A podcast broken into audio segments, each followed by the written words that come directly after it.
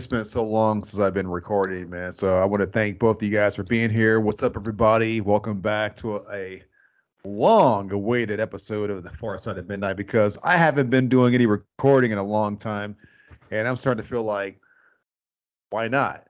You know, a lot of like life has. I don't want to say life has gotten in the way because life never gets in the way. But anyway, I'm here with Hunter Salazar and Gary Herser. I want to fuck your name up, man. You're good, man. Hernser, Hernscher, you know, there you do. There you go. Just it's like a cool that. name. We're not we're not used to the three syllables back to back though. You know what I mean? No. Where you three Dude, vowels. Either, either, bro, I don't even know how the hell to say that shit. Like, uh, it's all furniture. yeah, exactly. That's what I tell them too. I was just born with the name, man. I wasn't the one who actually etched that shit in stone or whatever. So I like it, man. I like the fact that both of you guys have names that are that have H in it. So just to catch the audience, uh, we were just recording with uh for a Hunter's Hunter's show, and we're jamming about reincarnation, and then we had uh, an attack from a vacuum cleaner. The last part of the recording. and I I didn't know if it was a connection issue or what, but I, I was just like, you know what? It was both. It was both. I, like, I, was like, there's no way. It's, I, there's no way it's it's Roderick. I was like, it's it's Gary. There's nobody else. he just no, starts bashing me. Yeah. yeah, we're talking uh, about eating eating meats and reincarnating as animals, and I don't know if anybody's yeah. ever had any thoughts about that, but I've had lots of thoughts about that. so do I. Just now like a motherfucker. I'm gonna come so, now because all the steak I eat. Fuck you, Hunter. Well, also, if you're wait, hold on. If you're a weightlifter, you should you should, actually beef is not great for you if you're a weightlifter. Like it doesn't it raises your cholesterol. It's actually just not good for you in general. It's great for creatine, which oh, increases. Oh, shit, here we go. Here we go. Yeah. Um, I mean, ha- have you guys seen that documentary on Netflix? What's what's the name of it? Uh, the the the game game changer. Have you seen that? No, that's interesting. Game okay, so Game Changer is basically a documentary that uh, it's it's promoting vegetarian diets and athletes and stuff. And um, at the time I watched it, because I'm I'm not a I'm not really a vegetarian anymore either. I know it's just I, I eat some protein. I'm not gonna lie, but uh, when job. I saw the doc, well, well, when I saw the documentary, I, w- I was I was uh, full on vegetarian, and they had this one study where they made bean burritos for the athletes. They made bean burritos for these football players, and they were saying that if you eat um, a lot of meat, it can impede blood flow. So they were saying you can't get erections as easier and shit like that. And like if you eat more uh like you know legumes and beans and look at Gary's face like the, actually well, I'm, I'm, this is very interesting actually you're actually you're actually making me like you're, you're, you're me at this moment. Actually, I'm very interested. I'm, I'm, I'm, I'm almost tempted to try this for a month because that's about as long as it's going to take for me to notice any kind of difference. It's about a month. Okay. well, I, I thought I that was interesting though. They were saying like oh, uh, the blood, like, like you can have a better erection as a vegetarian than you can as a meat eater because like it. I mean, uh, but then again, so here's another thing I had a problem with it with the documentary, and then I'll get into our, our subject matter. But um, they were saying something about the glad the Roman gladiators. They were saying the gladiators ate, um, you know, they ate, they were vegetarian and stuff. They were like, uh, they they were called, uh, Hunter, what were they called again? You probably know, man. Uh, barley chewer, barley eaters, something like that, right? What barley eaters. That sounds That's like what they're a, called. That sounds like an insult. can I can I intervene for one second here, guys? I'm sorry. Yeah. Have you all tried this for yourselves? I know you have, Hunter. Have I've, you, Bodie? Tried what? Try eating barley? No, the the whole vegetarian whole stay away from meat whole erection oh, yeah. thing. I have I have well yeah. not not the erection part, but I mean I, I was a vegetarian for several for several years. Did uh-huh. you notice anything when it came to the erection part? I I, no, I didn't. I didn't. And, I, I'll tell you why. I'll tell you why. For me, probably not. I think that it didn't. So going from veg- a vegetarian diet for several years and going back to meat did not affect my erections. And I, and one of the things I believe is probably the case is because for for one, I do a lot of exercise anyway. You know, I have, I have my blood circulation is really good. Second of all, I do a lot of breathing exercises, and when I do breathing exercises, I breathe with the sun. The sun is is yang, right? It's it's a yang kind of energy. It's very masculine in nature. So inhaling that sun's prana, that sun's essence, I think, yeah. on top of uh, being active, I think it's really good. So I I I, can, I would tell the makers of that documentary that it didn't affect me in that way. So, and they can ask my my woman too. You know, I mean, it's like that's that's what matters the fucking most, my dude. Exactly. okay. All right. I, I needed I needed to hear that honestly because I've literally just gotten back into relationships probably within the past two and a half years, and yeah. so like I'm I'm wanting to know that kind of information when it comes to my you know my own self and my own that I mean, just ask your lady, man. Just, you know, is she gonna be? I mean, just ask your lady. Is she gonna be like, "You're, honey, you're eating too much meat. You need to slow down and eat some more barley." You know what I mean? no, no, she don't. Dude, she don't. Gonna say that. the only meat she eats really man, is, is, is she'll eat bacon, right? Because chicken will gross her out, and I'm just like, I, just, I don't get it but it is what it is. Okay, but I just I needed to hear that from you personally, Bodie, and I think that's interesting. So I will. I'll give. So I'll give my input. So I think. Okay. I'm not about the erection part. Also, that's a weird. That's a weird subject for the documentary to focus on. Did they? Was it erection part? Okay, so uh, there's a lot of different. Aspects. They did for a little bit. Yeah. Okay. So um, I think so. I think eating meat actually lowers your sperm count.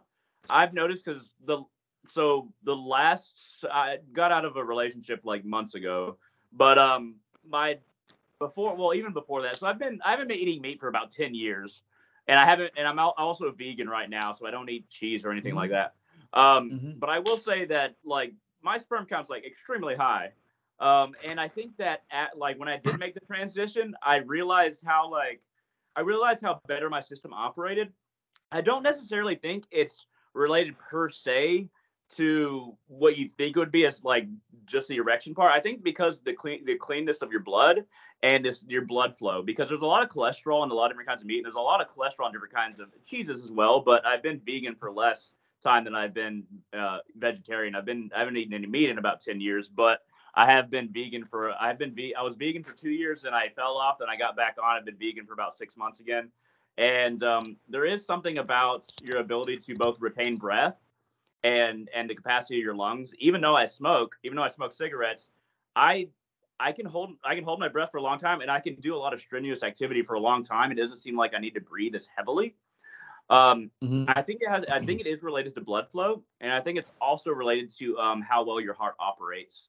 But I, I don't. I for for me, I, I don't think it's directly related to your your balls or your penis. I think it's related to uh, the other operating systems connected to it. I think that the other operating systems connected to it are kind of what what makes sense to me in my head as far as my experience goes.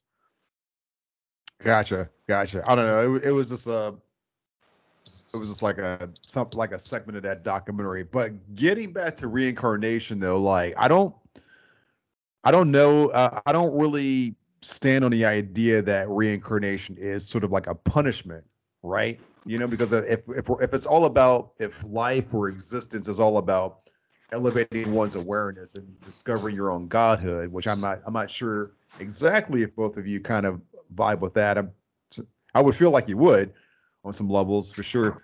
But uh, in some, uh, in certain religions, like like like the the Gnostics, like the Cathars, not all the Gnostics, but the Cathars, they saw reincarnating as sort of a punishment.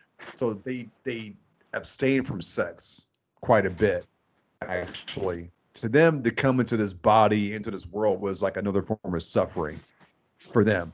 So even though like Buddhism gets kind of like a, a has a reputation for saying that everything sucks and that life is all terrible, it's really not so much like that. Like really, I think the essence of Buddhism what I didn't say in your your video. Maybe I should have said this before. Now it comes to light. You know, is that um, life is actually bliss, but underneath that bliss is this idea of separateness and that idea of separateness takes us into this this realm of like constant suffering or like off and on suffering, depending on one's grade of awareness. You know what I mean? So um, it does make sense to me personally that reincarnating or going from body to body is really just embody going from embodiment to embodiment based on one's level of awareness. Is that you guys? Does that make sense to you? Yeah, yeah, it, it, it does make sense to me. Um, so, mm-hmm. uh, so when it come when it comes to reincarnation in general, so there's there's a lot of different aspects. There's a lot of different because you're with reincarnation, so you're pulling a lot of you're pulling a lot of energy from past lives that that needs to be resolved. So if you're pulling things from past lives that need to be resolved in this in this current life, um, there's so many strings that are connecting you to to the weight of of everything that you've done before in other uh, another lifetime. Um, various forms of uh, Gary, are you, you okay over there? Because there's a lot of noise Dude, coming out. There's a lot. it's done. It's over. The vacuum is sitting on the shitter, bro. Okay, it's all. so, uh, so me personally, it's gonna it's gonna differ from y'all. I, I do think that I do think that the soul does take on um, various kind of like um, I would say dots or aber or aberrations that get attached to it by causing suff- needless suffering to other things. So the more needless suffering that you cause, like like you don't like need to um for let's say that let's say that you can only afford to eat like cheeseburgers. Sure.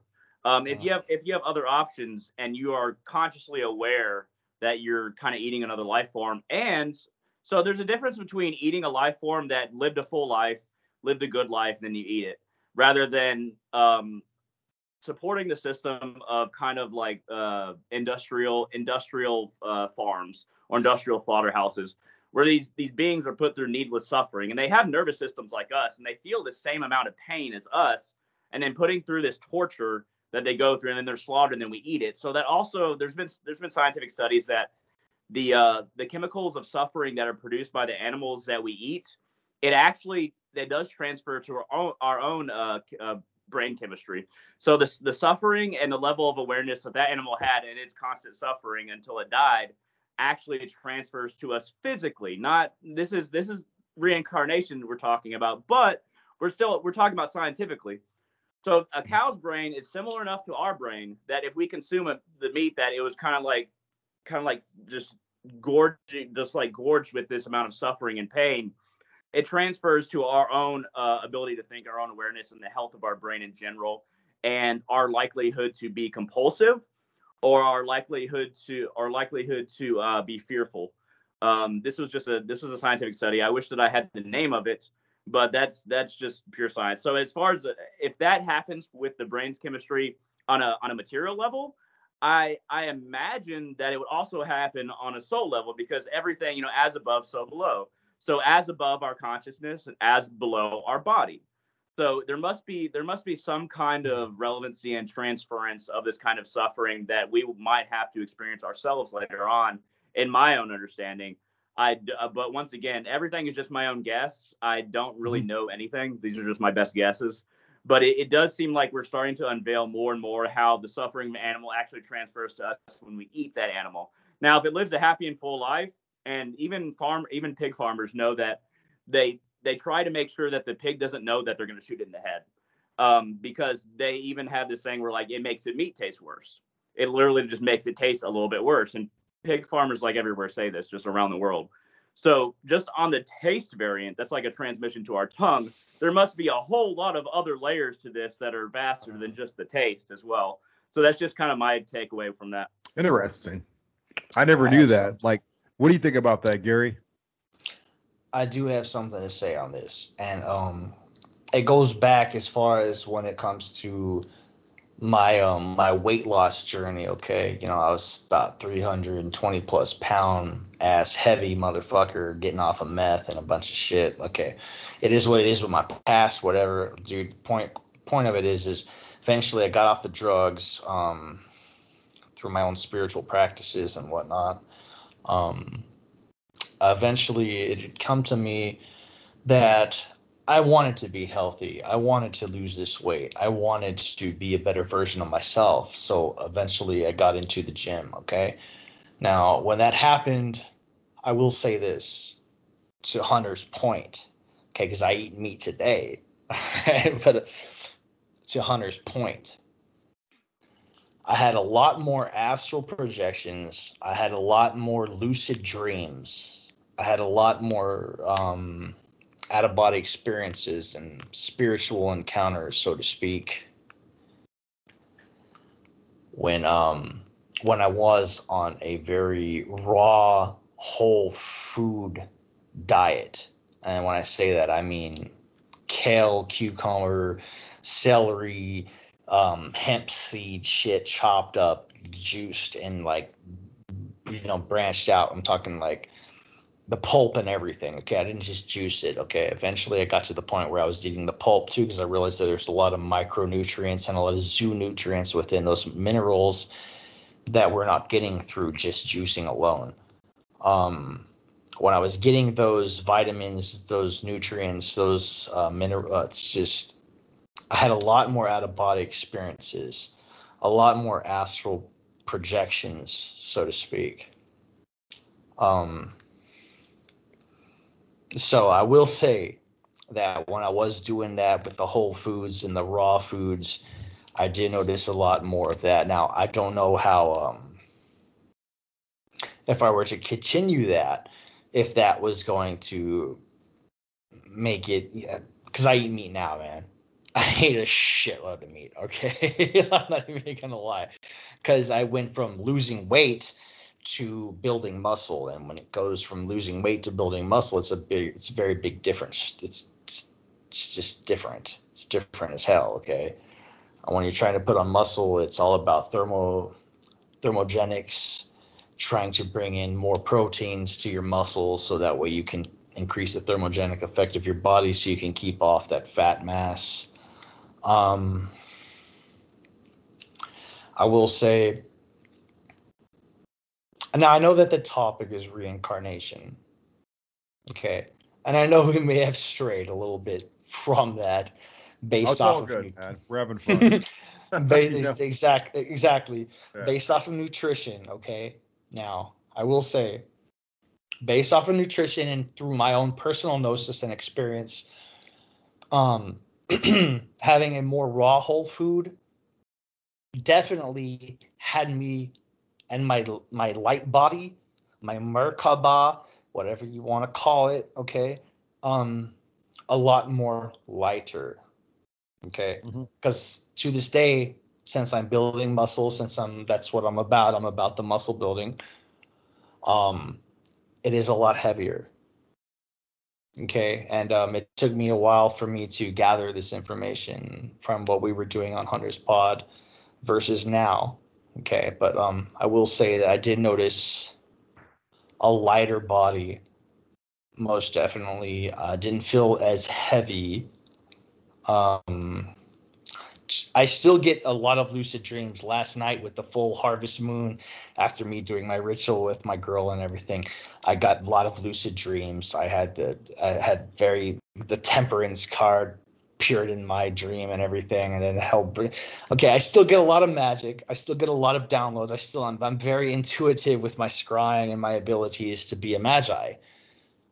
But to Hunter's point, and I don't like I don't like fucking giving you a point, but I will say, dude, you're on to some shit when it comes to raw whole foods based off of my own personal experience. Yeah, and, and even even on that, so there's there's a way to eat. So there's a way. There's a among I guess among vegans. I don't know if you all know about. There's a way to eat like dirty vegan. So like when we're talking about when we're talking about foods like Gardein and uh, Morningstar and things that are very soy based. So one thing when you eat a bunch of soy, it can lower your testosterone.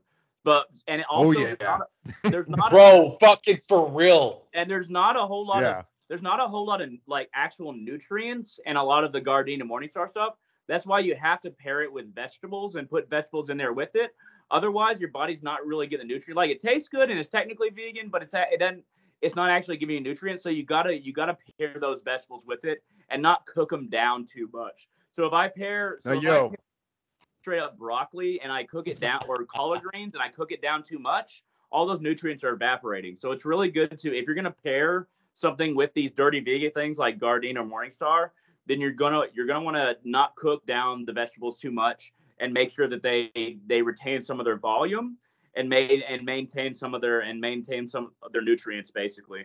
And um, there was there was another thing that I'll mention as far as what Sadhguru said. I don't know if y'all listen to him or watch him, um, but Sadhguru was talking about how um, it's it's better for your body if you eat something that if you if you could just put that thing in the ground and it would grow.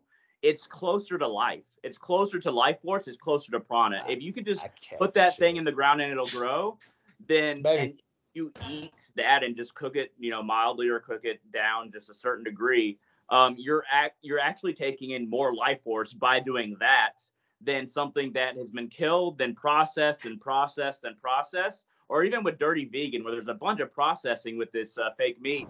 Um, it's it's you're ta- you're literally consuming life more life force um, if you're eating something that could just be planted and then it'd be fine by itself. Um, you don't have a lot of in between. Now, uh, now, like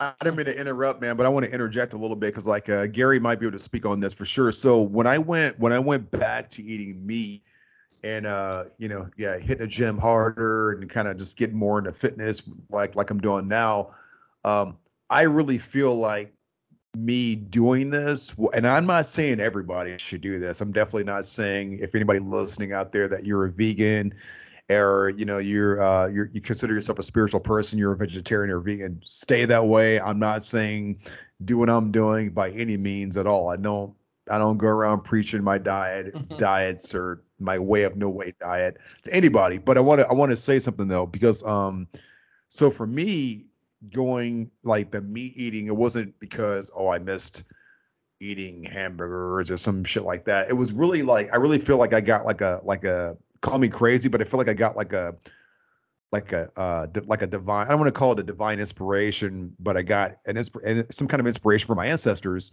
who were hunters, you know. And uh, when I was when I started ingesting meat, what it did for me was it put me deeper into that warrior archetype.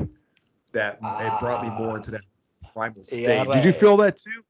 Yeah, Fucking because like, a, it, bro. Yeah, so when I'm yes. eating, when I'm eating now, um, I, I, just started kind of getting more into, um, like trying to eat it like the way my ancestors did, more of a sacred way, not eating it because it tastes uh, good or anything like that, but uh, like so it, for so for example, um, I've been eating buffalo or bison, right? You know, so my ancestors ate, ate bisons and I want to have some of the powers of the bison, like to be strong, right, to be able to survive, to be rugged, uh, things like that. Um, and if I'm eating something like chicken, I'm not when I'm, I don't want to draw the powers of a chicken, but I want to take the powers of what hunts the chicken. You know what I'm saying? So putting me into that primal state, that primal kind of masculine state. So like that's what it's been doing for me like you want to I, I know you want to say something bro so what's your take on that too i mean honestly dude um i would say most definitely um it does give you inside a more primal approach to and for me personally lifting weights okay i'm all about the heavier the better. Okay that's just the norse blood in me that's like let's go hunter let's go gather. And um the protein knowing that I, it that goes into my veins it goes into my blood cells it goes into my muscle mass in particular it's going to feed that. It's going to feed the, the heavier that i lift you know? And like i'm all about mass honestly. I'm all about dude I, i'd like to lift heavy not gonna lie the heavier the better. That's where i go to kill my anxiety. That's where i go to kill the depression. That's where i go to kill my anxiety you know? That's where i go to basically just kill the mental that's fucked up in me you know? We've all got it. We've all fucked up mentally in some way. Okay let's face it. But um when it comes to certain proteins especially you know um as a, um, a certified nutritionist it's just it's better overall for muscle mass and hypertrophy for you to get a more balanced protein intake Now that can come from lentils, that can come from legumes, that can come from a vegetarian lifestyle mm-hmm. as well.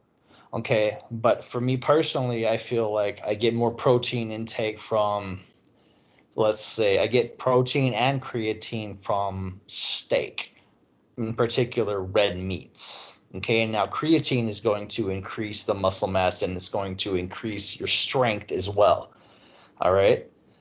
Mm-hmm. Now they have supple- they have supplements for that as well. But then that begs the differ that begs that begs the question if you are vegan, if you are vegetarian and you are taking creatine, where did they get the creatine? Motherfuckers. like obviously they got that shit from something because this creatine is coming like from what I understand it comes from red meat. Okay, now whether or not they extract that or not, I don't know. I don't know where the BCAAs, even the branched chain aminos or the EAAs, are L-leucine and L, you know, all of that comes from. I'm not. I I, I would have to dig a lot further. The course that I took didn't. There, there's a lot that. of aspects that I that I actually want to speak on regarding this. But go ahead, Rod. Like, what are you gonna say, Roderick? Oh yeah, I was just gonna say, man. Now we've kind of touched on like this really interesting subject because uh, I can kind like I can kind of I can I can definitely see where you're coming from, Hunter, with like the vegetarian diet. Because like I've read uh, a lot of Yogananda before. I have uh, an Essene Bible like here, um, somewhere here in the house, and uh, they they you know they've been vegetarian for for centuries. You know, like hardcore vegetarians, kind of similar to the Jain the Jain Dharma practitioners as well.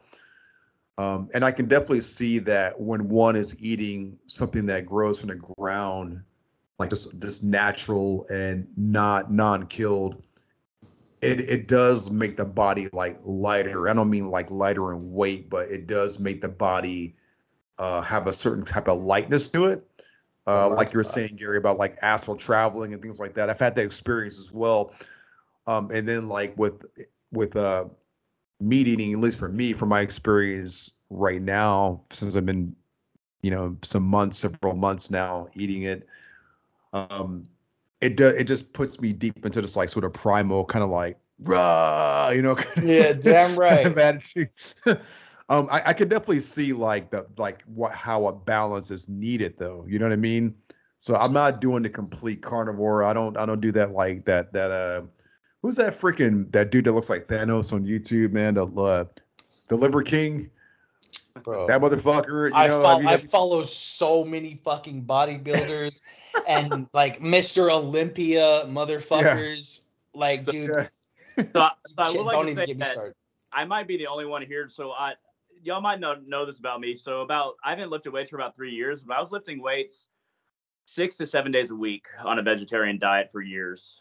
Um, so I, I, I at least worked out. I at least lifted weights, and I and I go for mass. Like I love lifting heavy. I was not lifting weights to slim down. I've never been a slim weightlifter in my life.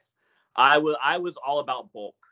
Um, and with a vegetarian diet, I could I could make that happen. But what what I was getting is so there's a couple things about the warrior ethos. So um, if you so how so for, first the the basic point, how much of it is just pure pure uh, animal instinct that you're tapping into?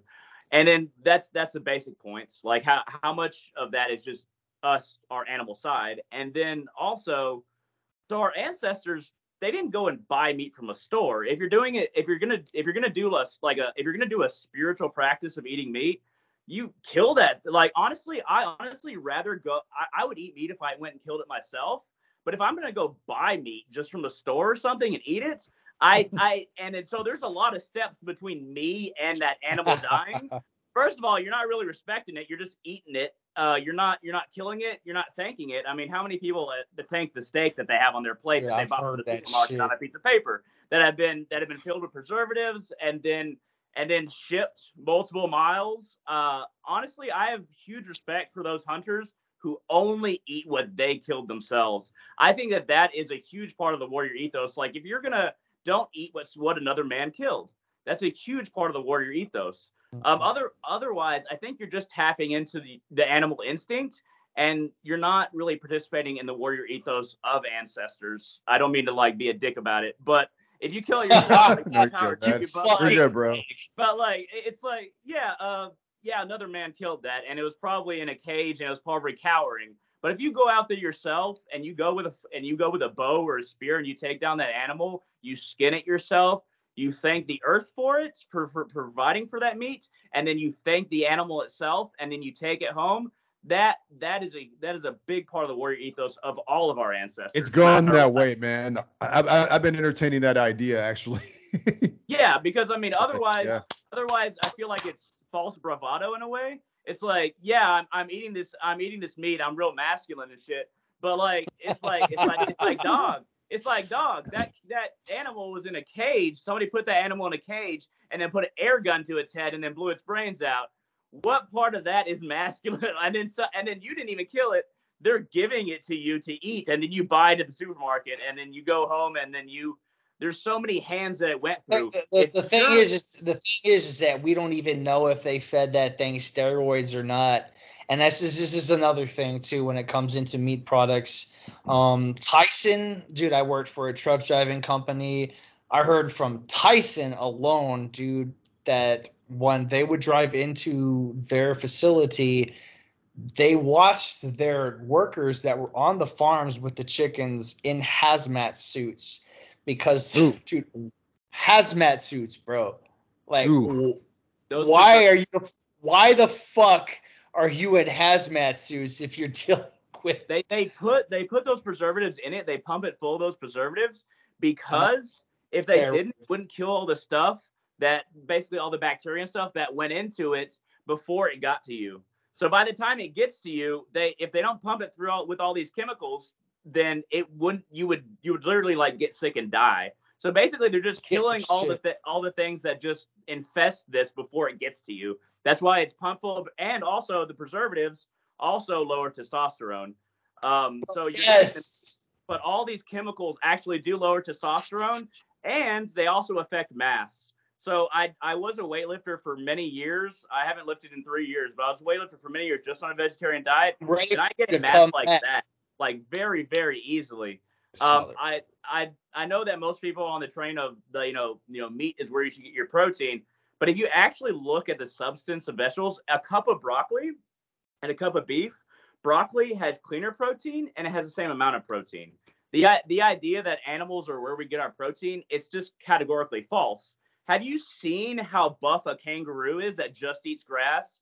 Have you seen how buff some kangaroos are swole, bro? And, like, and a cow. But the more important Have thing you seen is these bulls that are buff as hell. See, that's connecting yes. to the animal spirit. Now, if you kill that and eat that yourself, that is more power to you.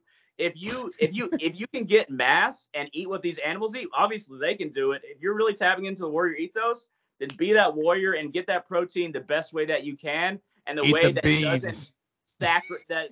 And also, by the way, the ancient Greeks. I don't know about. I don't know if y'all know this, but the ancient Greeks um, so they mainly had a plant-based diet. So when you hear about animal sacrifice, Christians always bring up animal sacrifice is so bad. Slaughterhouses are way worse and it's mass-produced, way worse. But um, when when the when the ancient Greeks would offer the meat to their gods, afterwards they would eat it. Those were some of the only times that they had cow. For the vast majority of ancient Greeks, those were some of the only times they had cow, that they had sheep, and they had other livestock. They they actually ate more more grains and other things than they did even just uh, even fish in general.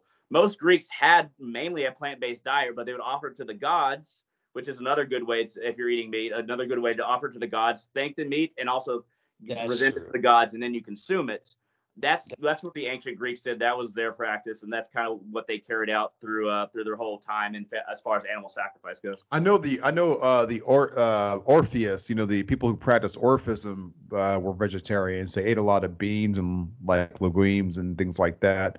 Yeah. But um, it just depends on the part, the culture, the the culture, the part of the world. I mean, you know, we live in a a modern society that everything's all about commerce and fucking like numbers and capitalism and shit. So yeah, they put preservatives in like damn near everything, like a like a like you know apples and shit. You know they they, they don't grow anything the same anymore. I try to eat as clean as I can. Like I try to buy good, personally, good good if it's gonna be meat, good stuff.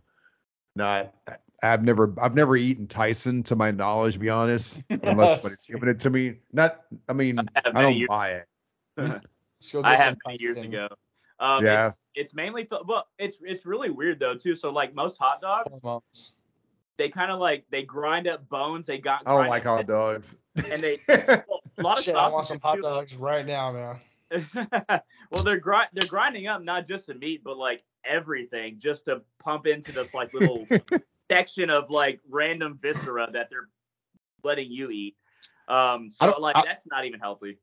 I don't Why? like foods that look like I- I, I don't like to eat foods that look kind of phallic looking anyway. this motherfucker. You don't like bananas?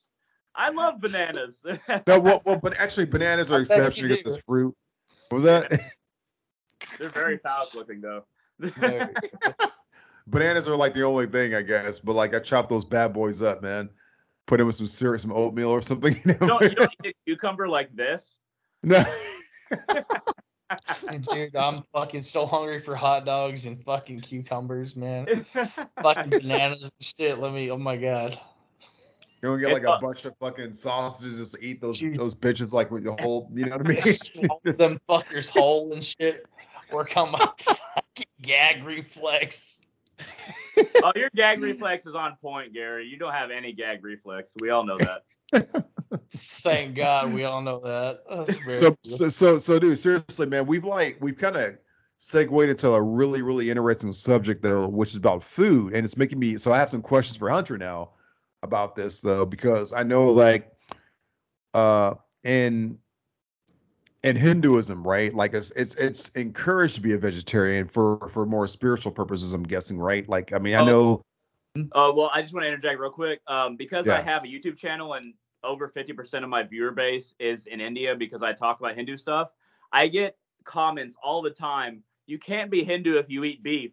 And it's like, I haven't even, and then they, they expect me because I'm American to, to eat beef all the time. I haven't really eaten beef in over 10 years. And, but like, I'm like, I don't. I, d- and I keep on replying, but I get all these comments expecting Really? that I eat cheeseburgers. But anyway, go ahead. It's just, it's just over and over. okay i have a question I- like I- how, how often do you get those Um, like, Hmm.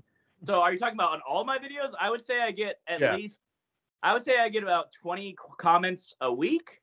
But like, I got a lot of videos, man. So, but it's it's Hmm. more so it's more prejudice as far as like how people view Americans than it is Yeah. like me personally. So it's it's I understand it. I I always respond the same way, and the, and people a lot of times sound surprised, like, oh, okay, that's great. And then I get I get that response a lot, but that's just that's just kind of like uh, cultural bias, I suppose. americans only eat cheeseburgers we all know that Yeah. like no I'm, no I'm I'm gonna say this personally. I'm gonna interject here, and I'm sorry. Hindus are extremely imbalanced, and I'm gonna say this as a personal trainer and somebody who actually does this as a living. okay, we get a Mhm. lot of Hindus coming in, especially in, for me personally, at Texas Family Fitness. We have a lot of Hindus coming in asking to put on muscle mass and to take off fat. They have the same issue. It's always in their gut. Um, they can't keep muscle mass, and a lot of it deals from an Dude, that's just balance Texas. from protein. Hindus, Bro, Texans, man. What are you talking bro, about? most of these people that come in does that have to do with are Hindus, dude. What are you shit. talking I'm not about, even. Sh- I'm not even shitting you, man. The- no, I dude, but I know Hindus. I also know bodybuilders, but like no, it's just like a Texan. How many bodybuilding Hindus do you fucking see? do I see or do I? I I'm actually know asking a a serious fucking question. How many bodybuilding Hindus do you see? Okay, so are you talking about Hindus or are you talking about Indians? Because I know a lot of Hindus that aren't oh, Indians. are you just talking about straight like from India? Like what? Where are we talking? What are we talking about here? Straight Hindu. Straight Hindu. I know a lot of Hindu white people who who are Hindu. So what what are we talking about here? Straight. I'm talking. I don't know how to speak their language. I'm not disrespected. All right. Well, I know who we're talking about now. Hindu. Go ahead, Gary. Hindu from India, from Nepal. so From we're talking about we're talking about Indians. Correct. okay. As a personal trainer, okay? I you see this. bias too, because uh, not all Indians that I know are, are Hindu. Some of them are Sikh, some of them are Jain, some of them are Buddhist, some of them are even Muslim. Right, right. But I'm speaking straight Nepal. I'm speaking straight around Hindu. Okay. India, right there in that general vicinity, Nepal, Hind, like dude, right there in Brown India. people, I got you. Go ahead. Right. They got the they got the thing right on their head for the third eye. That's exactly. Wait, I'm I'm brown. Technically. You I'm a little bit. Well, actually, no. I'm very pale. Never mind. Go ahead, Gary. all I'm saying is that according to them and their nutrition and the, what they're trying to achieve metabolically, their diet is completely fucked off. And this is just based off of from what I've seen. I know, and Hunter's face. that's what's throwing me off. I'm, I'm I waiting. get it. I'm waiting for when the racism becomes even more obvious. But go ahead, Gary. Shit. It's not, Go ahead, Gary. It's- Go ahead. dude. It's it's completely not. When they come in, they have a a, a, a an idea of where they want to be, okay, physiologically, and based off of what they're eating physiologically, their diet is what is keeping them back. Okay, so Okay. what what foods are we talking? What diet? Let's let's focus less on the people more than the diet that you're talking about. What what is the That's, diet? dude, that's a whole different thing. I don't even know It's, no, it's what we're talking about. Actually, it's not a whole different thing. We're not talking about the people. We're talking about the diet. What what diet are you talking about? I really honestly think that they just drink a lot of beer. Personally, Hindus? Wait, hold on a second. Wait, I I I, I, I forget who we're. Wait, who, who are we calling out here? Hindus? you heard you, you heard you right. You've just you heard been me describing Texans this whole time. Oh my gosh, you guys are ridiculous. Audience, just so you'll know, Gary and Hunter are in Texas. yeah. Just to let you know. I don't know Oh, if you guys yeah, I cared forgot about that or not. Wait, we're in Texas. Wow, holy shit. We know each other? Oh my god. We've hung out before? Are you serious? Anyway, anyway, in particular, from what I understand, and this is getting to the point, Hunter, um, me per in particular, um, training these training the Hindu people that come in, um, me personally, no. Okay. Um, from what I've heard from my superiors and from what they bring in, Wait, hold on. They're- Wait, are your superiors QAnon or are they? Uh, we're talking about gym superiors. Uh, I love how this is going. I really do. I really do. Okay, but according according man. to according to them and what they're trying to bring in when it comes to protein synthesis, when it comes to hypertrophy, and when it comes to BCAs, EAAs, when it comes to branched chain aminos actually entering your bloodstream and feeding the muscle what they need, they're lacking sufficient um macronutrients, so to speak, within their bodies, which makes them extremely imbalanced. Okay, now that's just coming from a personal trainer and um, nutritionist. Okay, um, now I haven't been a personal trainer that long. Okay, I'm just gonna say that right out loud. Um, at the same time, I've also listened to a lot of different things and theories about where these imbalances come from, um, not getting enough proteins through the body, not being active enough. Okay, because being active is key to resting metabolic rate, which is key to burning your calories, which is key to maintaining basically a different physique from what we want. Okay, now the basic when it comes down to it is you need to there's just this is another mythology when it comes to the fitness industry it's either you base um, per kilogram of body weight or base pound per body weight, which is an American way of doing it. Um, and I've heard both ways. Uh, from what I understand, the kilogram is the way, but from what I understand through the actual physical fitness industry and where I've been through these different progressions, it is pound. So basically, if you match pound per body weight, and you're taking in that protein and you're actually building for hypertrophy, you're um you need that much protein. So say for instance, I am 222 pounds of a person, okay?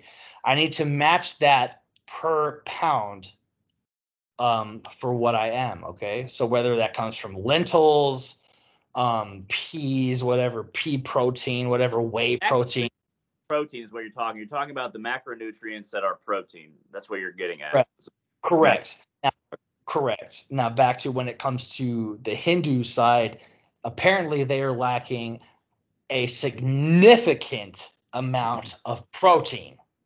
They're not getting enough protein from whatever source. Okay. But they drink a and, lot of, but they're drinking beer. You're saying some of them are like. Oh, I swear, I swear to you, man. Yes. I've, well, I, have worked. That yeah. might be that might be part of it, uh, because the because beer's not gonna. But okay, so so there's this there's this myth that I'd like to address that that meat is where you get protein. I feel like that we keep on coming back to this point. Um, there, True. No. So all all protein that you get from meat is recycled protein. Where the protein starts is actually in vegetables. That's why you have animals that eat vegetables that get all this muscle mass is because they're actually eating just from the protein source. So um, we we we have this culture both in the United States and around the world that the idea that protein is only produced if you eat meat, but that's just not the case. You can get cleaner protein and and, and protein that doesn't call, cause high cholesterol from plants, including broccoli, by the way. But honestly, there's a bunch of vegetables, not just beans, not just legumes, that have protein in them. A lot of vegetables have protein. So there, it sounds like whoever you're talking about, Hindus, but I know plenty of Hindus that do lift weights. Um, but it, it sounds like they're not either they're drinking too much beer, like you said, and they uh, they're not eating enough uh, protein itself. It sounds like they're eating too much grain. They're so drinking too like much soy milk their grain their grain intake and their soy intake is too high, is what it sounds like. A lot of a lot of soy soy intake, man, which is why their voices are fucking higher and shit too. And You know, like no like no joke, really. I'm serious, man. Like you ever talk to someone who like just drinks soy milk like the way Hunter's like knocking back the beer right now? What's up, dude? What are you gonna face man? That's what we. Holy ass fucking God damn, I feel attacked. Fuck it, I'll take oh, both man. of them on right now. no, but I kind of wonder, man. Like that. See, now you now you have both of you have me thinking about um spiritual cultivation and what you eat because I've read a lot of texts, man, over, the you know the years I've been seeking and, and whatnot, and I've read some that are like, you know, like what is it, the the holy science, you know, with Sri Yukteswar, you've read that, right? The Holy Science. And uh, in the Holy Science, he says that we're meant to eat fruits and vegetables. He didn't say grains. He just says we're not meant to like kill animals and and like I can I can kind of get down with that, but I also know that there is something about taking some I'm gonna say flush, and putting it on a fire and heating it up and then eating it and then going miles and miles to gather. You know, like there's something, there's something, inner, there is something energetic about that. And I know, um, it gives you a high. Ancestral. It gives you a ancestral. high. A high. It gives you a high. No, there's, there's this, there, that's another term ancestral. like, yeah. So, so there's this high that you get from eating meat, like because it, it does tap into that more animal nature, and you, you feel that you feel this drive within.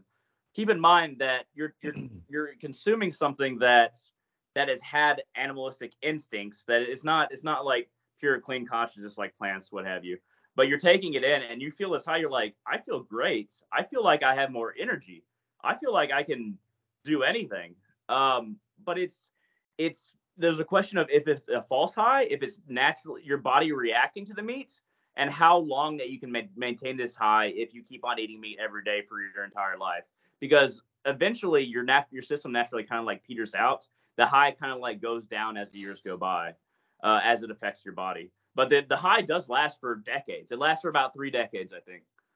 Now this is now uh, now I want to bring up kind of like a controversial uh, point here as well. Oh, really? The first one? What, well, when it comes to like when it comes to like uh, what you eat, like meat versus um, this is this it definitely isn't about like meat eating versus vegetarianism. I've done both. Um, uh, honestly, we're totally down with Hunter. He he's a vegan. I, I have mad respect. But like this is his this is my controversial point. I don't want your respect for that. Give me respect for something else. I, don't I don't want, so like I don't want to make anybody feel bad. Like so No, I, not, you're not, bro. Not you're not. You're vegans. So I, I keep on getting this vibe that like I'm not trying to make people feel bad. This is just like my own personal thing. I am not. Oh, one of I love vegans. it, dude. I I love that. I love that you're sharing this. But like, uh, here's so here's my controversial point. Yeah. My controversial point is this: if you notice, um, when you when you look on like YouTube or any kind of media, television, whatnot, right? Uh, you see like like buff like trainers and shit. They're always meat eaters for the most part. I mean, there's some vegan ones. There's like vegan gains and on YouTube, and then they're kind of swole, whatnot. And then when you see like some of the spiritual teachers, like the men, you know, they're they have more of like a feminine vibe to them.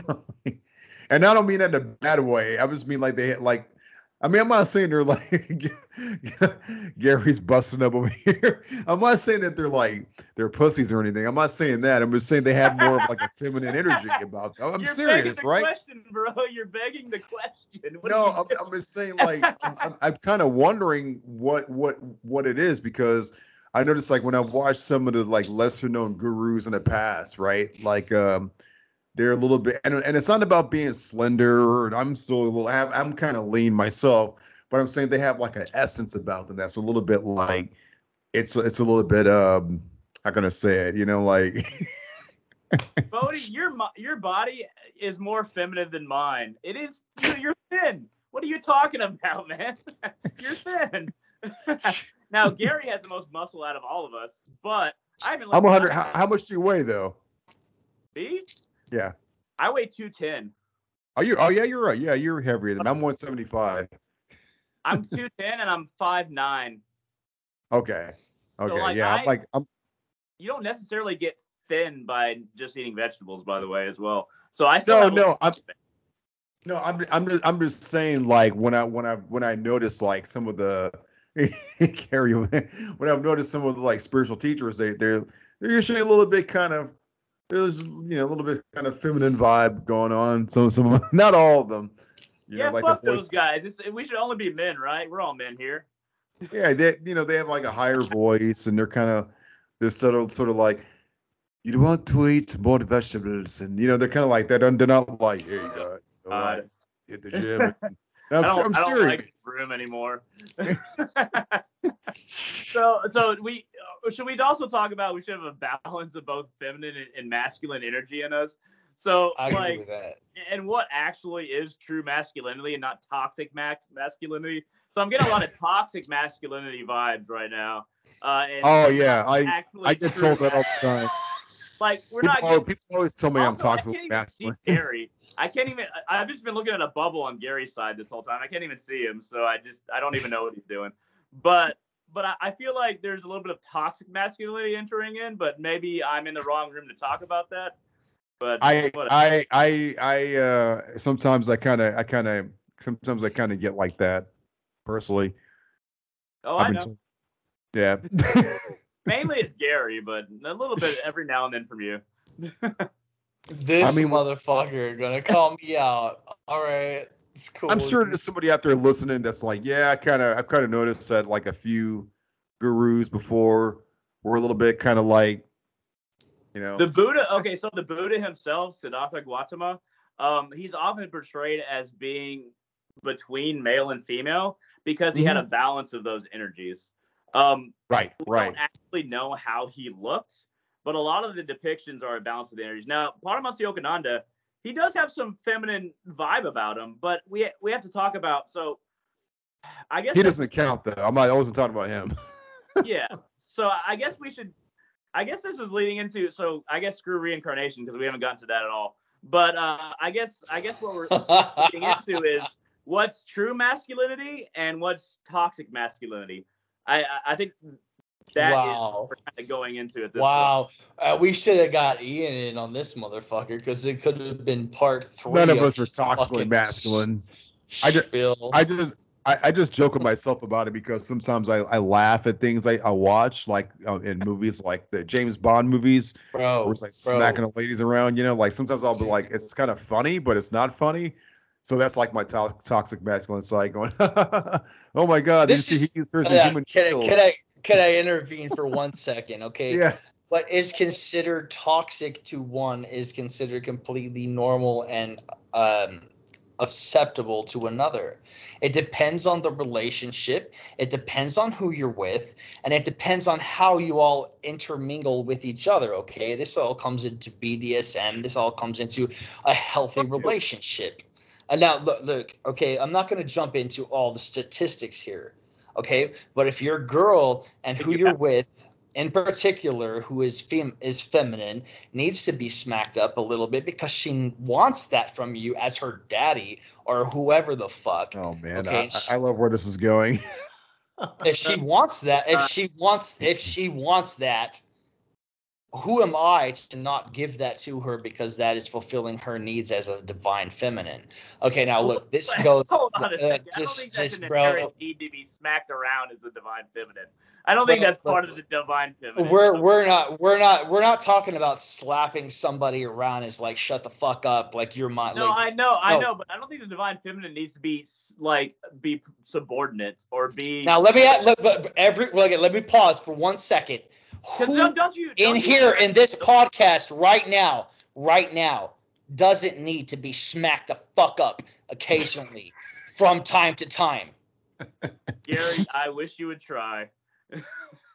this motherfucker. I, I love how he comes. I love how he comes back. It's cute. I'm the it's one that likes right? doing the smacking, so it's cute. It's cute. We all need to be smacked the fuck up from time to time, whether that be verbally, spiritually, physically, whatever. Okay, we all need to be put in our place from time to time because the truth be told, we're all toxic. You, me, Bodie, okay, so, we're all fucking toxic when it comes. So it sounded no. like you were just talking about sexually smacked up. Like no, no, I think no. That's part of the divine feminine per se. um, no, that's that that comes into a lot of different. Okay, we're not we're not jumping into that. Okay, for the time being. Okay, unless we want to jump into that, whatever. There's you many topics bouncing. the divine feminine wanted to be smacked around. What happened to Lilith, man? I thought Lilith was your girl. She doesn't want to be smacked around. What are you talking about? She what? Bro, what? No. No, I did, okay. Um, yeah that I'm not even gonna jump into that topic. Um, yeah, yeah, you're going somewhere. Yeah, you no, bro. Dude, oh my god, Samael will smack the fuck out of Lilith, and Lilith will smack the fuck out of Samael. You want to hear it, dude? Like honestly, these two will go back and forth, DF, DM, whatever. Okay, what the point is is where we meet in between. What we're talking about right now is how these energies coexist, how they co- coincide, and how they live fluctually within each other. No, I, I dig right? it.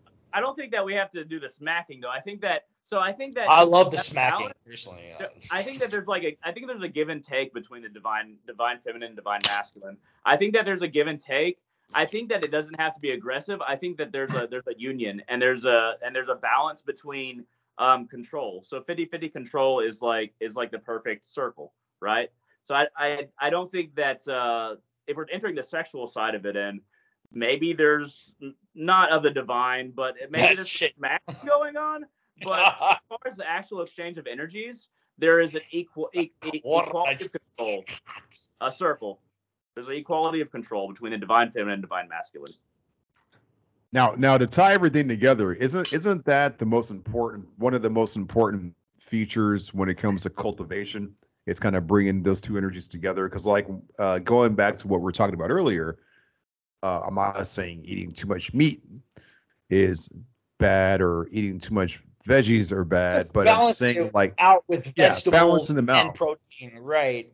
Just like in sex and divine masculine and feminine, balance them out. Because the truth, like uh, I, I actually call my my diet, you know, like my eating habits, I, I just call it the way of no way, you know, or, or just the intuitive uh, diet because I just I'm eating and ingesting what I feel I should be putting in, and I'm doing it as consciously as as I can.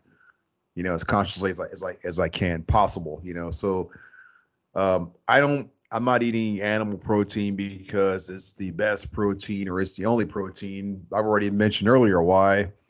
But uh, yeah, you're you know when it comes to like going back to the protein thing, you know, beans have a lot of protein, green beans have a lot of protein, broccoli can have protein steak. Cauliflower, broth. Yeah.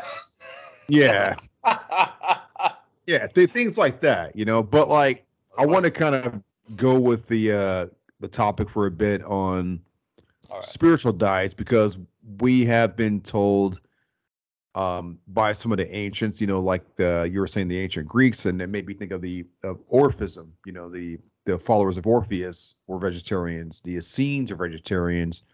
The Jains are vegetarians and vegans. Hindus usually vegetarians, but then you have other religions like uh, Sikhism.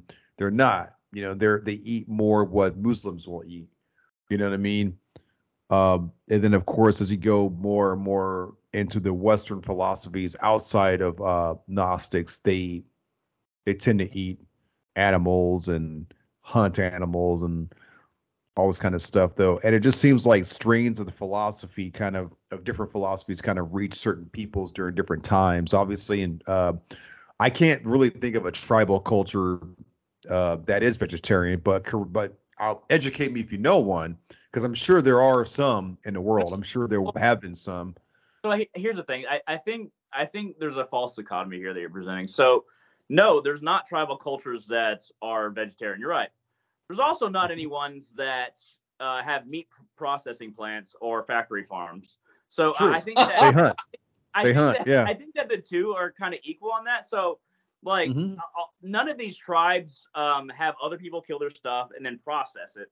So I, I think that I think that this that's is correct. as big a part as if it's vegetarian or not, because it's we're we're, mm. we're trying to connect tribes to how we exist now and yeah, if if you're if you're on that level and you have that relationship to nature and you have a relationship to animals, and all as far as I know, most tribes really actually thank the animal for the meat after they kill it, mm-hmm. and they use every part of the animal.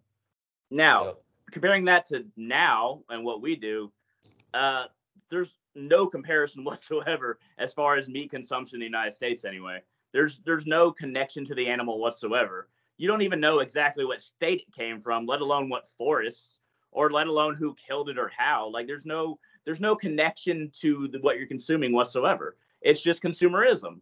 So yeah, I mean, yeah, there's no tribes that were completely vegetarian. No, there, there never was, but there's also no tribes who went through this whole process. It makes it there there might have been some vegetarian tribes, is what I'm saying. Like there could have been, you know, that that we're not aware of. It's it's possible that somewhere in, I don't I just can't I just don't know any off the top of my head, but I'm saying it's it's possible that there were some, you know, there there could have been a civilization somewhere in the Amazon that did it, or uh, in Africa or, or, in India, anywhere, Europe even.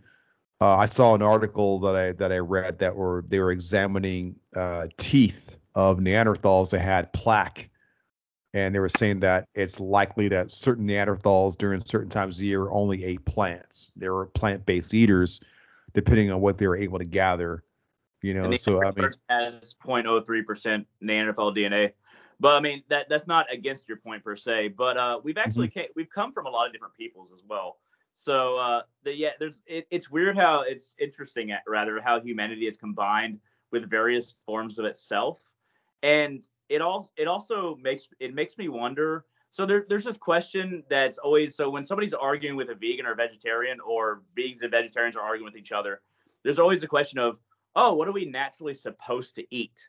Um, I think I think it's kind of missing the point. So if we look if we look at our mouths, we have uh, kind of like the really thin teeth at the front, and then the the the kind of like broad teeth in the back. It, it looks mm-hmm. like a lot of dinosaurs that just ate plants. So, but our body also has the acids to break down meats in our stomach, and that was learned over time.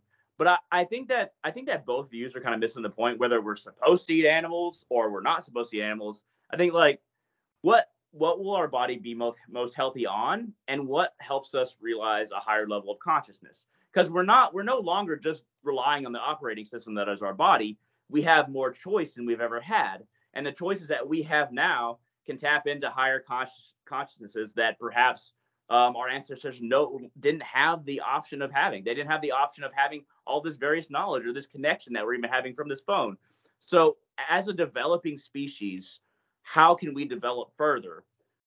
And how can we both respect our ancestors, tap into them, but also become human beings who are moving forward and not using the animal instinct toxically? Mm. Okay. That's a pretty pretty decent point. I like that argument.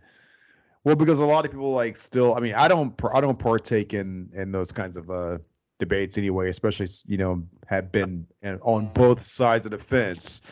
yes. Find it quite fruitless to kind of engage engage in that. When someone's like, "You should be drinking soy milk, not dairy milk," or, or, or you, you have, should, have Christians that say, "Oh, the anus wasn't meant for sex." So gay people are unnatural because we weren't supposed to have we weren't supposed to have anal sex because our bodies are the the the anus is not meant to have sex with.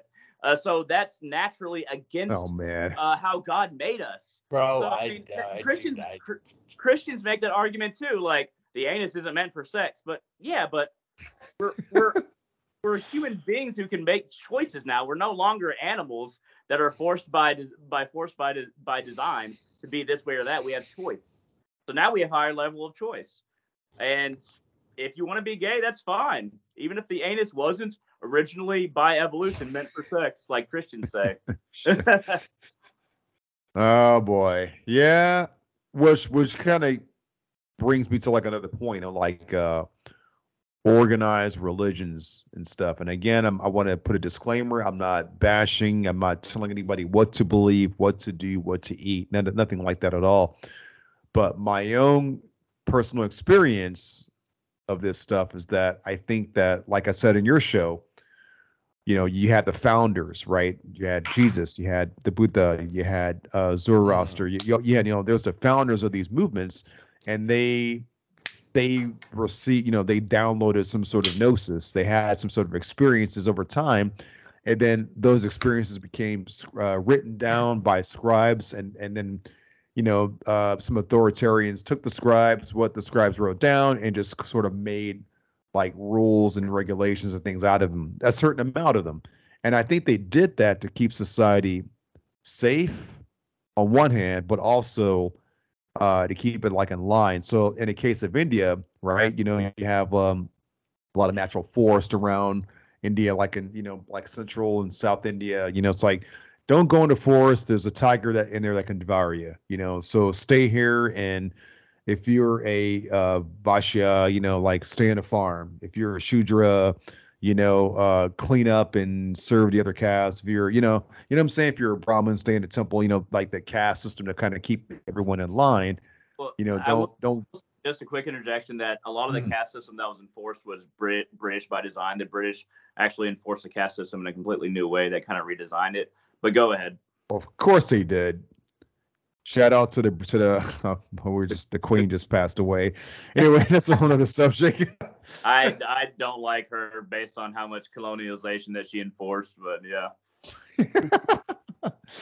right now, someone's turning the podcast off with a big "fuck you," right? Just that that just heard that. yeah. anyway, yeah. So I'm just saying, like all these different things were um, uh, man, I'm almost forgetting my point, man. I kind of went off on this long like tangent here for a little bit. Basically, I was saying that rules and regulations, you know, like I just kind of gave like a short uh, evolution of the a possible evolution of where certain religions kind of derived from and came from, you know, which leading us up to where we are today. You know, so it's like rules and regulations came from the scribes or came from what the scribes had written down, which came from the experiences of the founders of these religions, which didn't mean to find them in the first place. Maybe they did, maybe they didn't. I don't know. Whole point of what I'm saying though is how much of it can actually help us, you know, because I just think it's all about your personal relationship with spirit or what whatnot, you know. I think that there is a a lot of usefulness out of um, religions, certainly, you know, uh, whatever you're studying, but it has to be personalized to some point. There has to be a the mystical experience. Would Would you agree? Not necessarily what path you walk, but how you walk it. Exactly. Uh, yeah. Um, because um, there's a lot of Catholics and Christians that I know. I I've never been. I wasn't raised Christian. I I was I wasn't raised with anything. Um, but it seems like there's a lot of even you know Catholics and Christians I know that seem to be using Christianity quite well um, uh-huh. and to be completely good people. Uh, I, I think that I think so. The the Bible, for instance, using a particular scripture, it can either be something. It can it can be a hammer. So you can either use a hammer to build something, or you can use it to bash somebody's head in. Um, that go that goes back to uh, animalistic instinct. How are you using your religion, and are you using it to its highest potential? And if you're not using it to its highest potential, it doesn't really matter what religion you're a part of. You're going to be a bigot, and you're going to try to bash somebody's head in with it, no matter what kind of dogma it is. And dogma forms over time. So dogma forms out of a necessity, a necessity by the leadership to want to maintain power, and to force people into their understanding of things and not their own understanding. So that's that's why we have the term in magic, uh, personal gnosis, and why personal gnosis is so valuable. It's because you have a lot of even, even heathens and I consider myself partly heathen, um, and a lot of my stuff is heathen, um, that are are completely reconstructionist and just want to go on historical sources. But that also kind of negates your connection to the gods or to the spirits. Um, if you have your own connection to the gods or spirits or various beings, um, and you're not trying and you're not trying to make it definitive for other people, then that's kind of where everybody's ancestors were and where everybody really hmm. should be their own relationship to the gods, to spirit, and not necessarily trying to follow the uh, any kind of any kind of pre-established dogma based on what's been discovered historically or what has been maintained historically. If that makes any sense. Yeah, no, I mean it, it does make sense. sense. Yeah, it makes a lot of sense because I I just think like overall, the the thing that matters most is where you are consciously.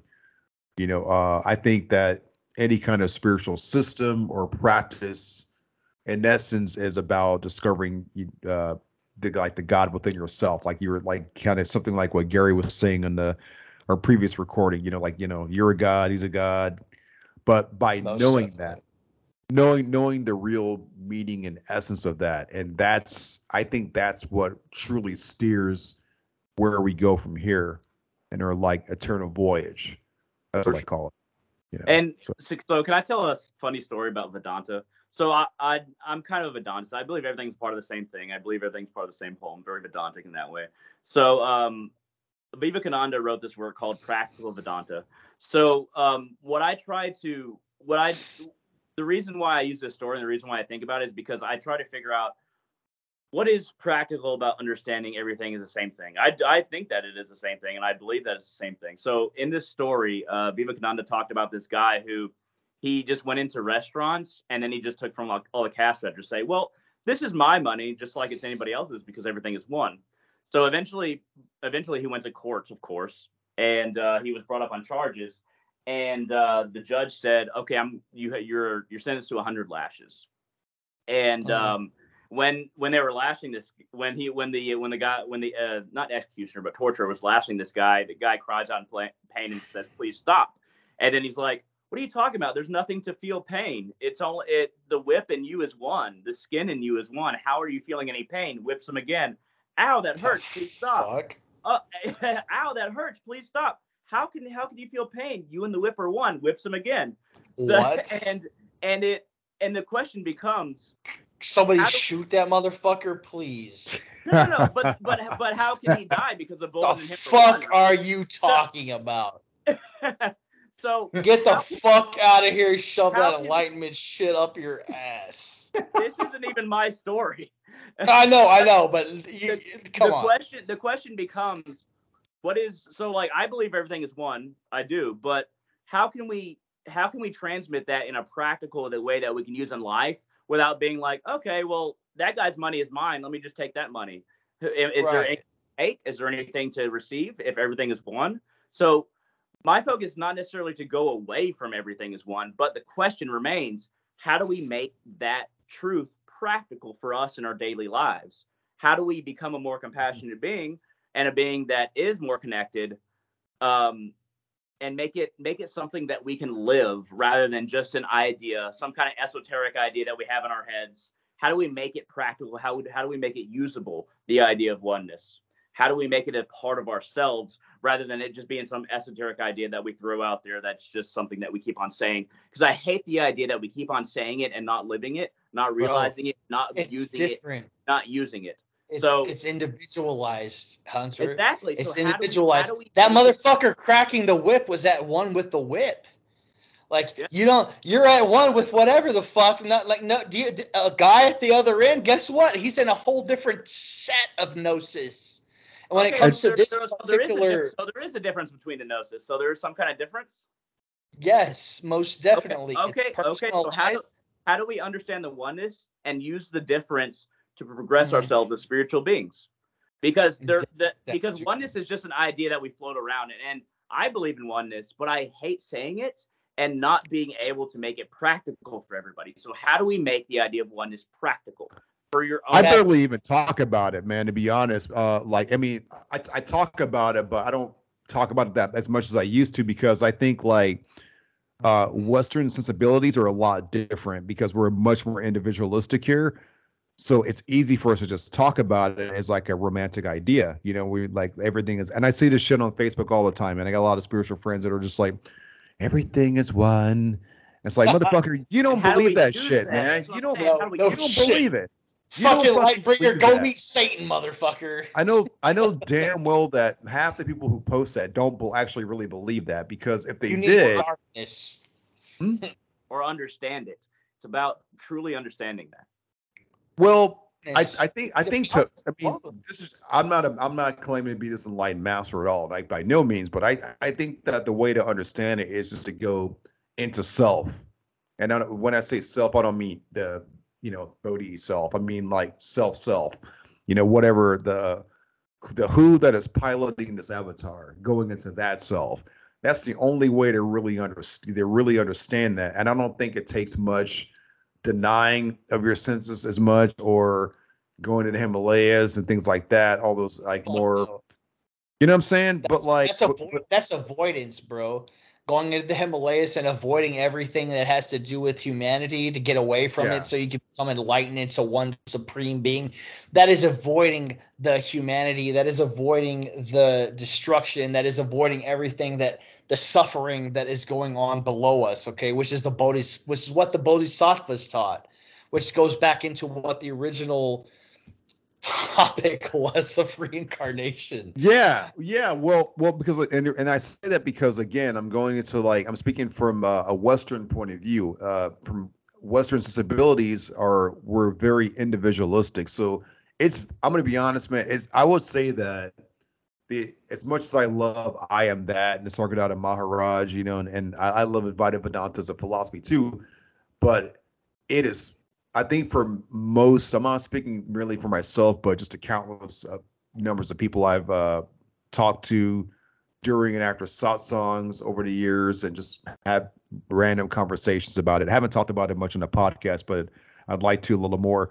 I was going to say most people aren't cut out for it, and the reason is, is because of when you really dig into the nuts and bolts of Advaita Vedanta and what it is, it doesn't improve your life it does it will not make you a better person. It's not supposed to make you a better person. It's supposed to wake you up beyond the person.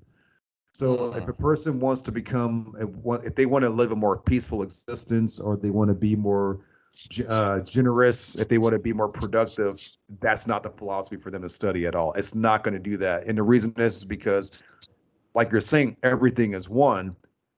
Being cracked with the whip you know being being the one cracking the whip you know what I'm saying? Like it's not going to really Advaita Vedanta isn't meant to uh, make a person physically strong or healthy or avoiding disease or and none of that shit, dude. It, it's it is it is like it goes beyond human humanity. I mean, it's human, but it, it goes beyond it. It's it embraces all, and most people can't handle that. to be honest, they want to be a better I, I don't think most people can actualize it. So there's there's there's an Yeah. idea and then there's actualizing the idea. And I think I think that there's my I think my frustration, not even this is actually isn't counter to what anybody's been saying right now. But I think my frustration on my own path with myself is trying to understand that everything is one, but actually using it as a function in my life. So that goes down to on an individual level. Um, how how am I going to how am I going to make this oneness a part of how I function as an individual? Um, I I guess we can talk about that. Be, you know, being vegan is part of that, where I'm not ca- I'm not supporting the harm of the pain of animals who suffer and die. I'm not supporting that as part of that. Um, but there's also other ways that you live your life and interact with people on a very basic communicatory level that you you understand even even if somebody pisses you off um, that you know you try to understand it in a compassionate way where okay you don't know what they're going through. You're not in their shoes. Perhaps they're having a bad day blah blah blah. But if somebody if somebody harms you um, and you respond with equal force rather than too much force over than how they responded it's like tit for tat. That's another a practice of oneness where it's like okay you you reacted that way. I'm going to react this way. Equal force equal measure. So I, I guess i guess where people or just humanity slips up is that there's a lot of perceived slights and there's a lot of perceived pain that we thought other people caused us when in fact we were we were causing that pain to ourselves and we're blaming other things. And i think that mm. one, one way to use oneness and understand it is is understanding uh, so the buddha said something uh, siddhartha gautama said something very frustrating to a lot of people. He said that if you're harmed is because you have the capacity to be harmed um, so I think that, and also Marcus Marcus Aurelius says something very similar. So yeah. I think that uh, if we have to understand our our ability to allow others to harm us. Now, if I'm mainly talking about emotionally, but if somebody physically hits you, then yeah, hit them back. But how how much of that hit was just physical pain, and how much of it was emotional pain? Our our our inability to process um, the emotional harm and being able to be like, okay, yeah, I'll hit that. I'll respond to that person, but I don't have to be hurt emotionally. Like it, I, I am, I am a bulwark against mm-hmm. the world itself and the harm that others can cause me. So there, there's a lot of, there's a lot of practical oneness that we can figure out in our own lives. But I, I hate it just being an idea without making it practice. And I, I don't know if I don't know if I don't know if Vedanta is for more than humanity or humanity or less humanity. I, I don't know. All I can all hmm. I can do is try to make that oneness real for me and how I interact with people and my relationship to the world. I don't know if we're supposed to eat meat. I don't know if these philosophies mm. are hmm. higher or lower. All I can do is try to make everything practical for me and make them effective for myself. I don't want to make judgments on if these things were meant to be or not. I just need to figure out how I can be the most efficient being possible. I mean that. I mean that's that, that. I mean that. That's great. That makes a lot of sense. I just, it's going to be different for everyone. You know, the the spiritual paradigm isn't limited to just one person working with angels. Like you and I have talked lots about this before, Hunter. You know, or one person working with uh, the infernals, or Shit, or I not, work with both. People... I work with neither. We know you. Yeah. I, work, I work. I work with both, but at the same time, I work with neither because I do understand Ein Sof and I do understand the point of polarity mm. where it becomes where positive and negative charges equal nothing at the same time. And in the center, there is absolute nothingness. So whether you consider yourself left hand, right hand, I don't really give a fuck because at the center of it all, there is complete nothing. Yeah, I, I honestly, I, well, this is this is just a really practical thing. I don't really vibe with anything Middle Middle Eastern, like whether it be Christianity, Islam, Judaism, angels, demons. I don't, I don't vibe. I, I vibe, I vibe with. That's why I love you, Hunter. That's why I fuck you, Hunter. I, I. That's why you're like, my boy, Hunter. like everything around the Mediterranean, I just don't vibe with. I, I vibe with Norse shamanism. I vibe with Hinduism and I vibe with some of Native American stuff, but I, I don't I don't vibe with. There's a lot of duality that started with Zoroastrianism, and then it started yes. the idea of the good God, and then Ahriman, the bad one, and then yep. Christianity is is that's where they get yeah. the idea of heaven and hell, and being in heaven forever, being in hell forever. is straight from Zoroastrianism. That I don't vibe with the whole Middle Eastern thing. I don't vibe with angels, demons. I don't even vibe with any gods in that area. I I just don't. Uh, that's that's honestly just a personal choice and what I vibe with. I just, so so when we gonna go to that Chaldean temple? Come on. oh, you mean the Zoroastrian Center? Yeah, in, in Lewisville. You already know. Yeah, we gotta yeah, that the, shit someday. I would. I I want to go there just to. There's so. By the way, there's only about five million Zoroastrians practicing Zoroastrians that have been registered worldwide. About five million. They're almost completely gone. But I I went by this temple in Lewisville the other day, Lewisville, Texas. Uh, it's near Dallas and I was I was like, oh my god, that's a Zoroastrian center. I was I was I almost I felt happy that because there's so few that they're still around. Like it's not even so much that I vibe with them as much I was just like, I'm glad y'all are still a thing because Islam really kicked y'all out in a yeah. big way. like a huge way. A big way, man. I, I've only met like a like a, a, a handful. I used to have a couple of coworkers years ago that were that were from Iran, and that was that was their practice, and they were the nicest people, man. I swear. But um, yeah, but it, it, it's definitely a minority of minority religions that's dying out. Just like there were all kinds of other religions, man. You know, there's like like uh Monty Manichaeism, Manichaeism or Manichaeism. Yeah. That was a religion out of Syria at one point. You know, uh, there's many different strains of Gnostic uh, Christianity that died died off, and seems Gnostic, like new religions are kind of. Hmm? Um, so, have y'all heard about um, Satanic Gnosticism versus Gnosticism? They have the same end result. I don't. I don't I'm know. Not. okay, so Satanic Gnosticism more left hand path, of course, but so not Gnostics. Um, very basically, as probably a lot of people are listening know, uh, Gnostics believe that uh, the demiurge, not the actual God, is what created this universe, and that God is not is not what made how this universe functions. And to go to get back to God is to escape this universe that the demiurge created. Something that could basically Brahma, something that that thought that by creating um, that something would be fulfilled. And there's there's that idea of Shiva and Vishnu in Hinduism being worshipped, whereas Brahma is not in Hinduism. But going back to Gnosticism, so basically escaping for Gnostics, escaping this this universe, escaping materialism. Gnostic Satanists, they also want to go back to the same source, but their idea is if everything is destroyed, nothing exists anymore, and everything will go back to the source. So there's two different functions. One, Gnostics want to escape. Gnostic Satanists want everything to be destroyed so that everything goes back to the source. But it's a very yeah, want the same thing, but they have different means of achieving it. Gnostic Satanists destroy everything. Gnostics escape the universe. They have the same mm-hmm. idea of going back to the source. Interesting. No, what's that? Here in the middle of a wind there.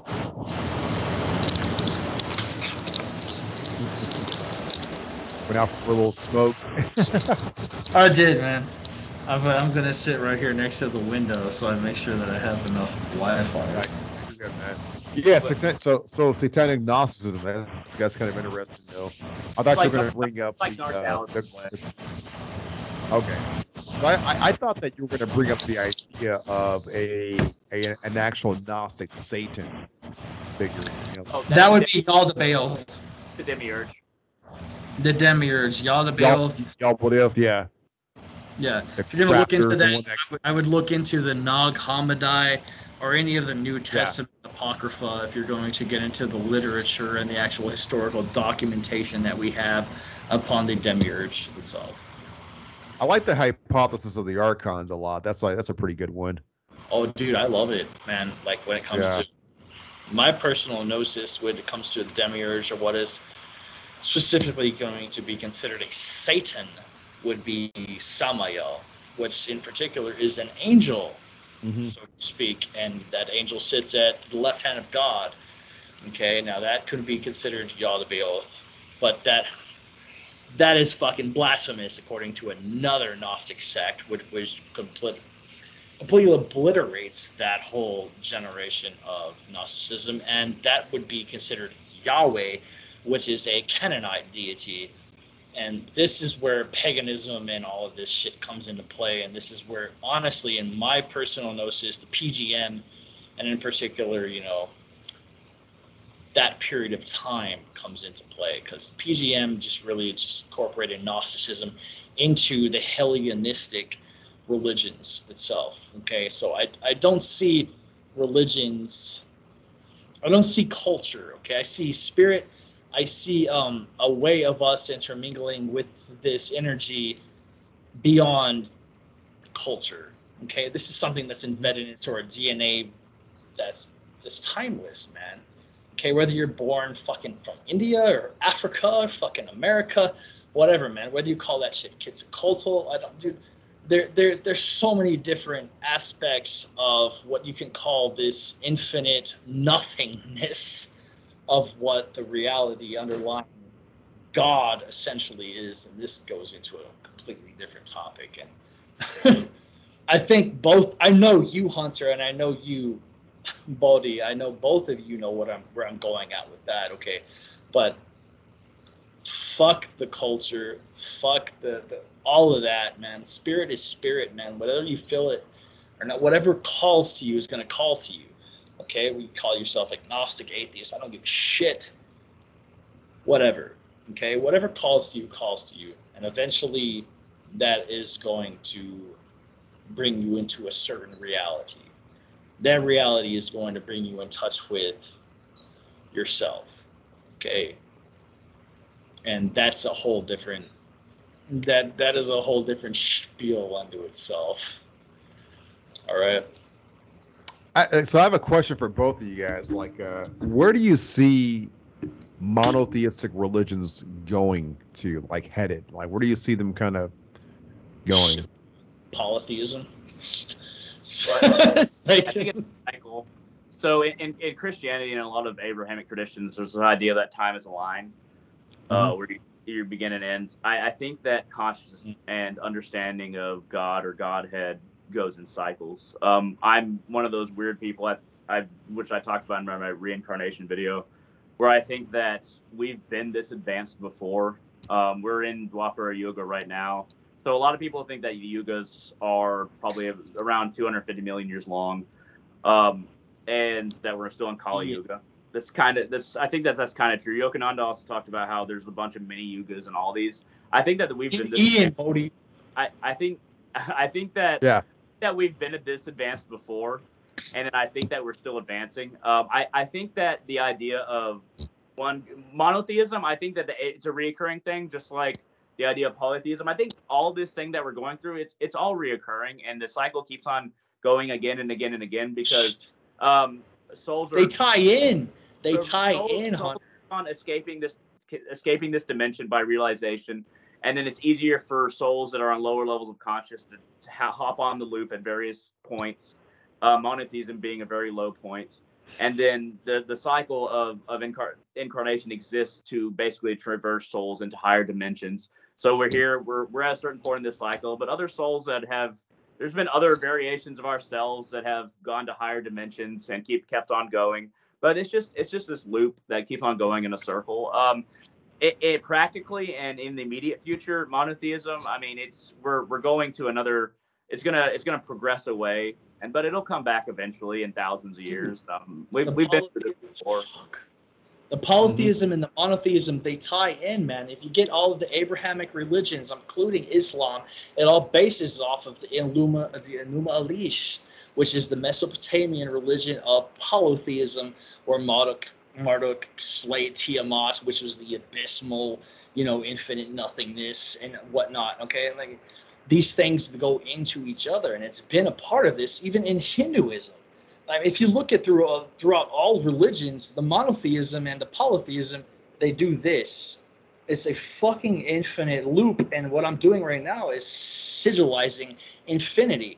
They both tie into each other, man. Spirits tie into one another.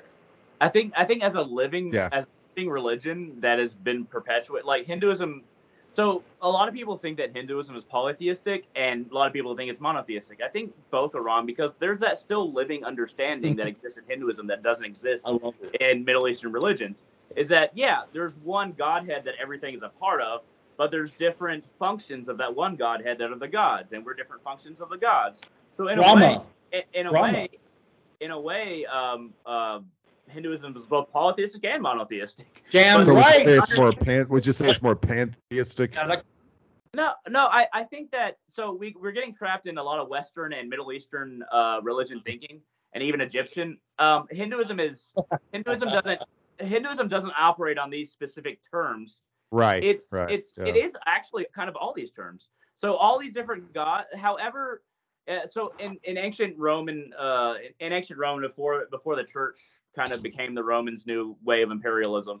Um, they actually accused the Christians of being polytheistic. There was this one writer that accused the Christians of being polytheistic, and that the pagans were actually monotheistic. Because, and in his argument, he was a pagan, he accused um, the Christians of thinking the Father, Son, and the Holy Spirit as being separate gods, whereas he's like, but we, when we, whenever we look at Jupiter, whenever we look at Aphrodite, whatever, who, whatever of our pagan gods we look at, we realize it's just a face of the same one God. So in actuality, Christians are the polytheists and we're not. Um, and I, was I was like, that's a I was like, that. take was extremely interesting, and that was one of the ones who was trying to take down Christianity at the time.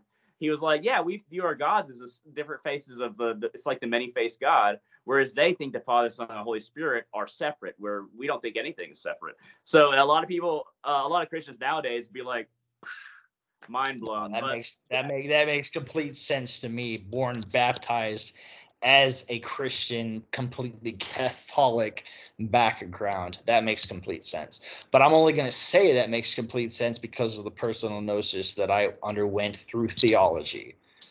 Okay. Now, I mean, through my theological polytheism, monotheism, they both tie in. There's an infinite loop. And when it comes to the point, there's an Ein Sof, which is just nothingness.